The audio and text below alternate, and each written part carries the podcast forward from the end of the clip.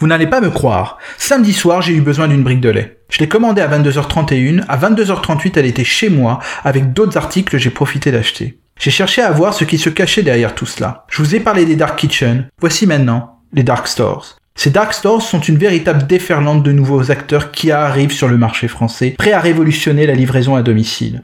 Leur point commun, ils proposent des temps de livraison ultra rapides pour livrer une commande de course en moins d'un quart d'heure. Pour être bref, les dark stores sont des entrepôts uniquement dédiés à la livraison à domicile pour les courses du quotidien. Ces entrepôts sont déjà plus d'une dizaine dans la capitale, et ce n'est qu'un début. Toutes les principales villes françaises sont ou seront couvertes. Il n'y a qu'à voir les sites de ces applications pour se tenir au courant de la disponibilité. Dija, Cajou, Chouchou, Gorillaz, pour ne citer que, ont tous quelques mois, pas plus d'existence. Ces dark stores s'appuient sur une organisation bien huilée. Aussitôt la commande passée via une application, un opérateur présent dans l'entrepôt à proximité reçoit une liste de courses sur son écran. Un algorithme aura défini un parcours optimal afin de ne pas perdre de temps dans les allers-retours dans les rayons. Une fois le sac rempli, il revient à l'accueil et le transmet à un livreur à vélo qui a déjà pris connaissance du trajet. Résultat, le client reçoit, et je peux vous le confirmer, chez lui, sa liste de courses en moins de 10 minutes en moyenne.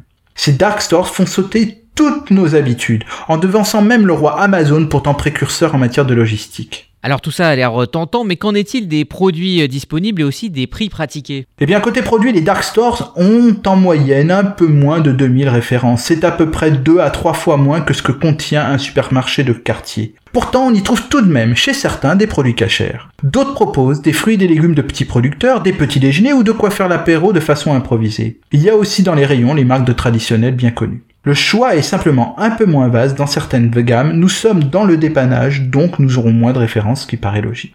Pour les prix, ces applications sont parfois même un peu moins chères sur certains produits que dans votre supermarché, vu les coûts réduits de structure. Pour l'heure, les dark stores ne se voient pas comme des concurrents de la grande distribution classique. À elles les grandes courses mensuelles, à eux les courses d'appoint.